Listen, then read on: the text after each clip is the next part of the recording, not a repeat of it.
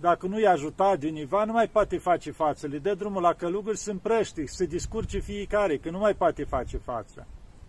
Deci când nu a ajuns la locul ăsta unde e aghiazma, acum, întristat cum mergea el, îi apare Maica Domnului în față.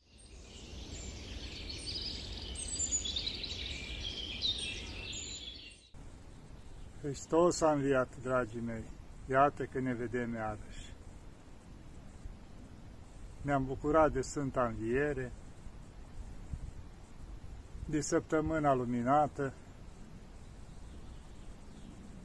a trecut și Duminica Tomei și mergem mai departe. Ce vreau să vă spun acum, o să încerc să continui pe unde am rămas.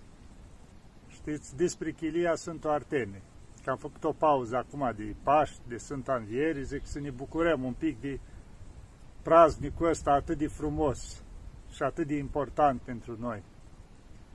Și înainte de a începe, îi rog să mă ierte pe cei care vin aici și nu mă găsesc. Pentru că mai vin uneori grupuri, care și azi. A venit un grup de 20 și eram obosit, că s-a ambusesc în priveghere, că a venit un părinte, a bătut la ușă, numai dispoziții de vorbit n-aveam. Și, na, știu că poate o pleca mâhniți, că n-am putut să ies. Deci nu întotdeauna pot, pentru că singur și eu, adică mă refer că oamenii sunt mulți, grupuri care vin și unii și alții și toți ar vrea un pic să stau de vorbă cu ei, dar nu reușesc totdeauna. De asta să mă ierte cei la care nu reușesc să ies. Cum rânduiește Dumnezeu? Pentru că avem și noi slujbile noastre, avem și ale noastre, cum se zice, la care trebuie să fac față, că fac parte din viața noastră asta nu se poate să renunță la ele. Iar cealaltă în timpul liber, când pot, cu mare drag. Dar vedeți că, în primul rând, ceea ce am dispus încerc să spun prin filmările astea, ca să ajungă la cât mai mulți oameni. În rest, cum pot și eu, la cei care vin. La care pot, cu mare drag, care nu pot, îi rog să înțeleagă și ei și mergem mai departe. Da? Ce să vă spun eu despre Sfântul Artemie? Tot în perioada aceea, din începuturi, ne-am luat și o bărcuță. Nu știu dacă în primul an sau în al doilea, dar știu că am găsit la un grec care foarte ieftin, o bărcuță cu un motoraș acolo de 12 cai, care omul, sau chiar mai mic, nu știu cât avea motorașul, dar orice caz, ori 7 cai, cam așa ceva. Și omul vrea să scape de ea, că trebuia să plece, îi trebuia nu știu ce, un părinte grec. Și am cumpărat-o noi. Și am avut și bărcuța noastră. Mai mergeam la pescuit câte un pic pe mare, dar ne mai duceam unde aveam și treabă. Uneori chiar de aici, că o țineam la Morfonou, univa la mare, am găsit o, ca o căsuță de asta care avea pentru barcă acolo, ca o anumite chilii sau mănăstiri ca un mic arsanal, unde se poate ține barca, așa și o cameră deasupra. Și avea un părinte care nu mai avea barcă, era un părinte bătrân și mai avea încă un părinte un pic mai tânăr ca el așa și aveau locul ăla. Și am rugat să ne dea nouă voi și ne-o da voi acolo. Ei, n-avea ușa, am reparat noi, am făcut acolo cât de cât să fie protejat. O scoteam din mare, o trăgeam înăuntru acolo, în camera deasupra ne-am făcut noi o sobiță acolo și ne descurca, puteam rămâne și peste noapte, dacă vroiam, mai mergeam, mai puneam cârligii de astea de noapte la pești, mai mergeam cu bărcuța, mai în urma bărci așa din mers, mai prindeam câte ceva, cât ne trebuia și nouă. Știu că odată am vrut să ne ducem, nu mai rețin, în partea aia, spre Iviru, încolo. Și am pornit și era un pic de furtună pe mare. Și na, ca de obicei, știm și la Evanghelie, s-a ridicat furtună pe mare, așa și aici, marea destul de mare, nu-i ca Marea Galilei, mult mai mare. Și am pornit cu un părinte, încetul cu bărcuța, ei, acolo la noi unde aveam noi un pic de golfuleț. Și era mai liniște acolo, am zis că, ei, merge, hai că ne ducem până la unde vroiam noi. Ei, și mergând cu bărcuța am văzut că valuri din cinci mai mari, la ca munți așa vinea. Tot încerca să le tăiem așa ca să nu ne ia, că noi aveam o bărcuță cât o coajă din nucă, cum spun, pentru două persoane, cel mult trei așa la limite, cum se spune. Și cum mergeam noi, am văzut la un moment dat când încep lemne aduse din mare, câte un butoi, ceva, deci tot evitam așa, deja furtuna se întețea. Și la un moment dat vedem că strigă cineva de la mal. Și când ne uităm, era un pescador mai mic de asta de pescuit, adică când zic era destul de mare, cel puțin 10 ori mai mare decât barca noastră, sau mai mare, și care deja trăsese la mal și striga de acolo, fugiți cât de repede puteți, că zice, e anunțată furtună foarte mare, zice, nu mai scăpați cu viața. E, atunci am văzut și noi că s-o cam îngroșat gluma, zic, hai înapoi. Și de înapoi, încetul, tot tăind valurile, aruncându-ne valurile așa de pe unul pe altul și încetul am tras la uscat. Eram începători și noi, nu prea pricepuți. Adică erai cu o leacă de frică, să spunem, când vedeai ce valuri așa, că te ia și te aruncă într-o parte în alta. Sau altă dată, dacă tot vorbesc despre barcă, o să încerc mai mult în filmarea asta despre asta. Veniți un părinte din țară, Părintele Gheorghe Iordan de la București. Și tot ne-a rugat, hai că vreau să ajung, că atunci nu prea erau mașini pe aici. Un singur părinte avea și el avea o problemă cu un picior, l-a scos până la mare. Și hai, duceți-mă și pe mine, nu știu unii, în partea ailantă a Athosului, era destul de mult, nu știu unii vroia el, să-l ducem cu bărcuța la o mănăstire. Dar tot așa, că partea asta, mai ales perioada de primăvara, toamnă, e furtună tot timpul. Nu mai știu ce perioadă era, dar erau valuri destul de mari. Și am spus, părinte-s valuri, e un pic la risc. Suntem trei, că mergeam, adică noi, eu cu părinții care e de aici și cu... El, zic, deja barca e la limite și valul, las că merge, spunea, zice, las că tot binecuvintez eu marea. Părinte, zic, cum vrei, ne-am urcat în barcă. O, început barca, așa făcea. El tot făcea cruci pe mare, la noi era la limite, deja ni stropisa apa, ni udasă. Am mers noi, nu știu cât am ajuns până unde, dar n-am ajuns până unde trebuia, că erau valurile prea mari. Am ajuns până la un punct și parcă l-am lăsat la o mănăstire undeva unde vroia părintele. Și ne-am întors înapoi, dar tot la limit așa, am avut mai multe din astea. Odată chiar cu părintele care mai mergeam, zic, hai să înconjurăm Athosul, pe la capătul Athosului în partea ailantă, să ajungem până în partea aia, vream noi univa la Sfântul Pavel, Dionisiu, nu știu unde să ajungem. Și acolo, ca să treci pe la capătul Athosului, trebuie să ai, cum spunem, mari linii acolo, că acolo aproape întotdeauna ai valuri. Începând de la Schitul Prodromu până la Capsocalivia. E o zonă acolo, numai când e prea liniște, așa, acolo nu sunt valuri. Ei, pe aici era liniște, am plecat, noi mergem. Nu mai luam totdeauna un rezervor, cum să zice, un bidon cu benzină, ca să-l avem cu noi, că la trasee lungi termina rezervorul care era. Și am pornit, am mers, am trecut de Schitul Prodromu roată, deci era liniște bine. Ei, după un dâmb, așa, când am ajuns într-un loc, au început valuri. Dar nu erau un fel de valuri lungi, care ne împingea cu viteză în față și la un moment dat când străgea valul înapoi, ne trăgea înapoi. Și săracul motoraș atâta gemea când îl trăgea înapoi că el se învârtea elicea să meargă în față și valul îl trăgea înapoi. Și tot mergea așa, parcă mugea, când în față, când înapoi. Și valurile vineau până la limite, era doar 2 degete, mai rămânea barca afară să nu ne intre în barcă. Și tot cu rugăciuni, tot uitându-ne în roată, a fost ceva, pe partea aia era vreo 2 ore de mers, așa, cu bărcuța. Am mers încet, încet și am ajuns partea ailantă. După aia nu ne-am mai întors așa repede. Am stat până ne-am asigurat noi că chiar marea e liniștită să ne putem întoarce în altă zi. Da, asta e cu bărcuța.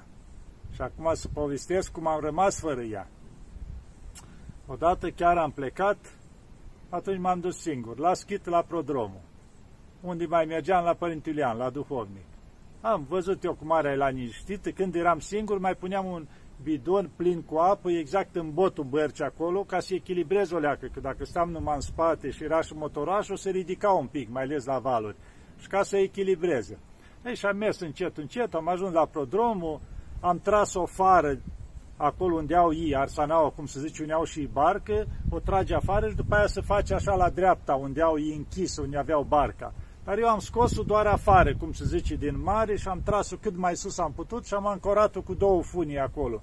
Pentru că am văzut că începe o leacă marea să se agite. Ei, m-am dus la Prodrom, am mai stat acolo, m-am spovedit, am mai stat valul și am văzut că au început valuri cam mari. Și zic, nu mai pot să mă întorc cu ea. Zic, o lăs acolo și vin pe jos acasă și când o fi să fie liniște, mă duc după ea. Dar m-am gândit eu, zic, dacă se măresc tare valurile, știam că acolo ajung până înăuntru.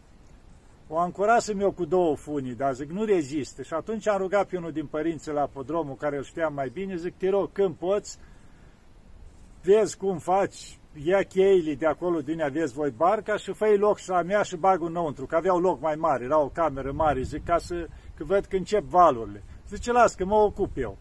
Ei, și eu am plecat liniștit. Între timp ce s-a întâmplat? Părintele avea și la ascultarea lui, s-o lua cu treaba și o uita de barcă. Bineînțeles că noaptea s-a ridicat furtună mare. Când a văzut el ci vânt, și-a amintit de barcă.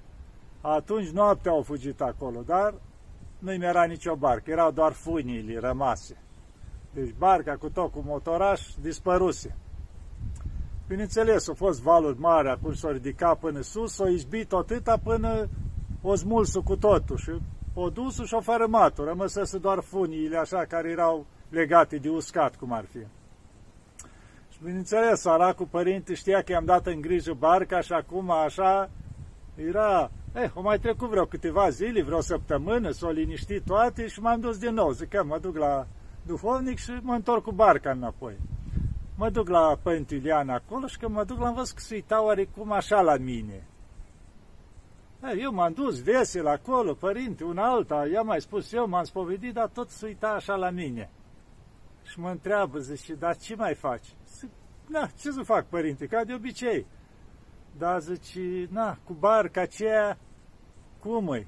Păi cum să fie, părinte? Zic, uite, am lăsat-o aici, acum mă dus eu, că am lăsat-o în grijă la un părinte să o tragă, că zic, era furtună atunci și am văzut că se pornește și zic, să o bage înăuntru, cred că o fi băgat-o.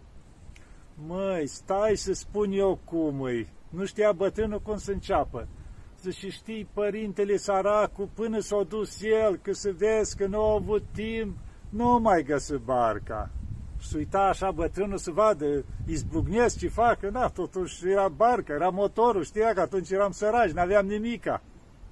Și mă uit eu la el și zic, ce s-a întâmplat? Păi na, nu găsă decât funiile, s-a dus după aia, păi s-a liniștit marea, zice, o căutat-o și prin apă, s-a băgat în apă, s-a uitat, nu mai găsă nimica.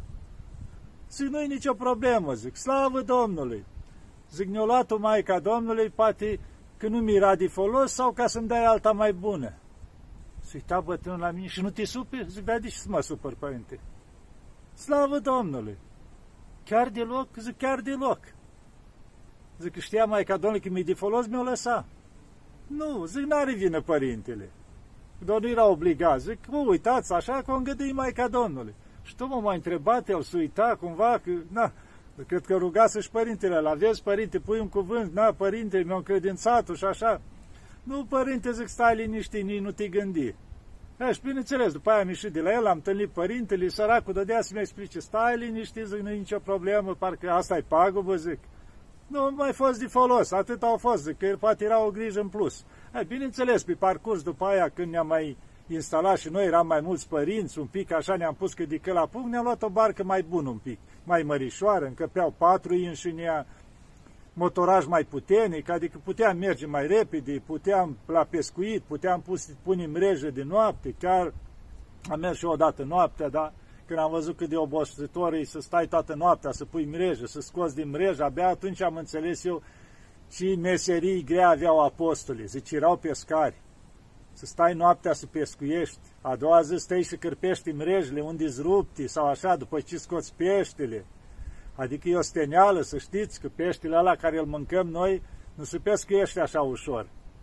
Stai jumătate de noapte acolo, pui mreje, după aia stai toată noaptea și scoate peștele din mrejă, după ce le scoți din mare, după aia ziua cârpești mrejele dacă se rup și așa mai departe. Deci e o steneală și acolo. Da, și asta a fost cu bărcuța care am scăpat de ea. Și bineînțeles, acum avem alta. Deci, cum v-am zis, după aia au venit alta, mai bunișoară. O avem din când în când, mai mergem așa și mai pescuim câte un pic cu ea. Da. Ce să vă mai spun altceva? Că încerc și eu să mă apropii cam spre final, despre Sfântul Artemie, ca să trec la chilia asta la întâi, care sunt acum. Da, deci știu că v-am spus cândva, pe când eram la Sfântul Pavel, în urmă cu vreo 5 filmări, că am avut probleme cu ochii, adică destul de mari, din cauza mea, neglijenței, că nu m-am odihnit, m-am obosit peste măsură, mi-a cedat ochii. Și mi-a cedat rău că câțiva ani de zile parcă aveam nisip în ochi, mi erau roșii ochii, mai ales la soare, nu rezistam, fără ochelari de soare nici nu se discuta. Tot timpul puneam un fel de alifii la ochi, mă usturau, deci câțiva ani de zile, așa am fost și purtam un fel de ochelari de numărul 1 cu plus și heleumatici, ca să se închidă, ca să rezist la soare. Ei, și am ajuns și eu la un moment dat, m-am săturat de ochelari. Câțiva ani, nu mult am purtat, dar câțiva ani. Ăștia vineam odată de la Schitul Prodromu încoace, fusesem la bătrânul, la spovedit și vineam și transpirat, cum era pe drum, pe jos, praf, de toate și am ajuns la aghiazmă. Mi-am scos ochelarii, m-am spălat cu aghiazmă și am zis, Maica Domnului, de azi înainte nu mai port ochelari. Nu știu cum faci, dacă vrei, dacă nu vrei, te rog, dar fă ceva cu ochii mei că m-am săturat. Tot atâta, să mă usturi, să mă așa. Și din momentul ăla mi-a scos ochelarii, m-a spălat cu aghiazmă din belșug, am băgat capul în aghiazmă, acolo cum zice, cum curge aghiazma, care cum se mai cheamă aghiazma Sfântului Atanasie. Și ca să știți, din momentul ăla n-am mai avut probleme cu ochii. Deci a trecut atâția ani, aproape 20 de ani, nici la soare, chiar de port sau nu port ochelari de soare, nimic. Dar bineînțeles, de câte ori aveam ocazia și treceam pe acolo, nu se discuta să nu opresc, să dau aghiazmă din belșug pe ochi. Adică era așa și, pentru că de acolo a venit darul, m-au ajutat, mi-a revenit vederea. Până acum recent, când, na, e și vârsta, după 50 de ani, când începe să slăbească un pic. Și acum doar la scris foarte mărunt, am ochelari de plus 1, doar foarte mărunt. Restul n-am probleme, la citit, la mărunt deja îi vârsta de acum, cum se zice, spune cuvântul. Dar la soare nu mai am probleme, asta ca să am ceva așa, deci slavă Domnului.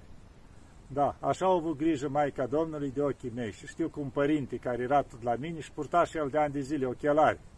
Deci, cum se zice, numai noaptea nu purta, restul tot timpul. Și când au văzut el așa că eu m-am făcut bine, ieșis odată prin Grecia și au ajuns la Tembi. Acolo izvorul Sfintei Mari Mucenițe Paraschevi, vindecătoarea de ochi. Și s-o ruga că avea evlavii la ea. Și-o scris, Sfânt, vreau și eu să nu mai port ochelari. Și s-o spăla cu aghiazmul de acolo. Și din clipa aia nu mai purtat ochelari și nici la ora actuală nu poartă, după ani și ani. Și ajunsese că eu îl vedeam că citea pe întuneric. Zic, dar tu vezi ce văd. Adică vă dați seama ce privire o ajuns să aibă, ce vedere, adică darul Sfintei. Da. Și o să vă spun câteva lucruri și închei despre izvorul Sfântului Atanasie, a Maicii Domnului. Că dacă v-am spus că Maica Domnului a făcut minunea și m-a vindecat de ochi, o să vă spun și câteva lucruri. Izvorul de acolo, v-am mai spus eu cândva, dar nu contează dacă mă repet, în cinstea Maicii Domnului. Era Sfântul Atanasie la Lavra, făcuse Mănăstirea Lavra. Și ajuns la un moment dat, avea foarte mulți călugări, aproape 1000 de călugări acolo. Și na, era perioada ceva cu războaie, cu Imperiul Bizantin, cu ceva pe acolo, era pe la 960 și ceva, și erau războaie și nu se putea aproviziona Athosul. Că el mai avea, că fusese prieten cu împăratul, îi mai trimitea, vă dați seama, la atâția călugări avea nevoie de alimente, de asta, în afară ce mai scoteau, ei măslinii, ce mai aveau aici, dar restul. Și atunci ajunsese la o limită, chiar nu mai aveau nimic la mănăstire. Și atunci au pornit spre Carea de la Lavra, adică e de mers de la Lavra la Carea, vreo 7-8 ore pe jos de mers. Să meargă, era cărarea frumos, să anunță la conducerea Athosului că dacă nu-i ajuta de univa, nu mai poate face față. Le dă drumul la călugări, sunt prăști, se discurce fiecare, că nu mai poate face față. Ei, și când a ajuns la locul ăsta unde e aghiazma, acum întristat cum mergea el, îi apare Maica Domnului în față. O femeie îmbrăcată cu vincios și zice, unde mergi, Atanasie? Și da, cine ești tu de mă întrebi? Era el supărat așa și o văzut și femeie, zice, să nu fie ispită, diavolul ceva.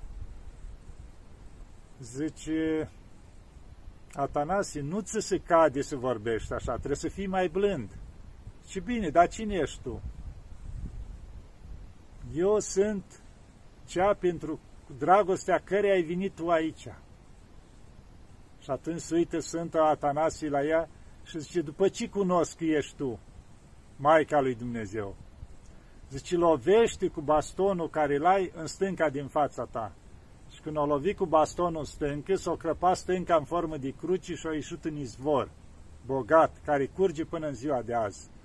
Și atunci Sfântul Atanasie s-a încredințat că e Maica Domnului, o căzut în genunchi și o cerut iertare și atunci Maica Domnului a spus așa: întoarce-te înapoi și să știi că de acum eu o să mă îngrijesc de mănăstirea ta să nu lipsească nimica, să nu mai pui economul în mănăstire.